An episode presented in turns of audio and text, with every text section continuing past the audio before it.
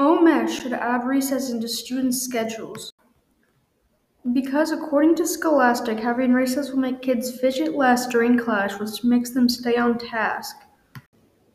Also, students around America are reaching highs in obesity levels, and adding recess would help to reduce the amount of obesity in students, according to Scholastic.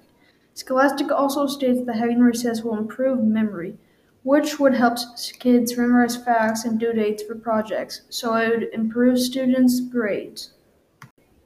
Some could argue that a lot of problems and violence happens during recess, though, which could get kids hurt. But having recess also improves students' communication skills and problem solving skills. So, after a while, kids won't fight as much because of their improved communication and problem solving skills. And on that note, that will conclude today's podcast on why OMS should add recess into students' schedules.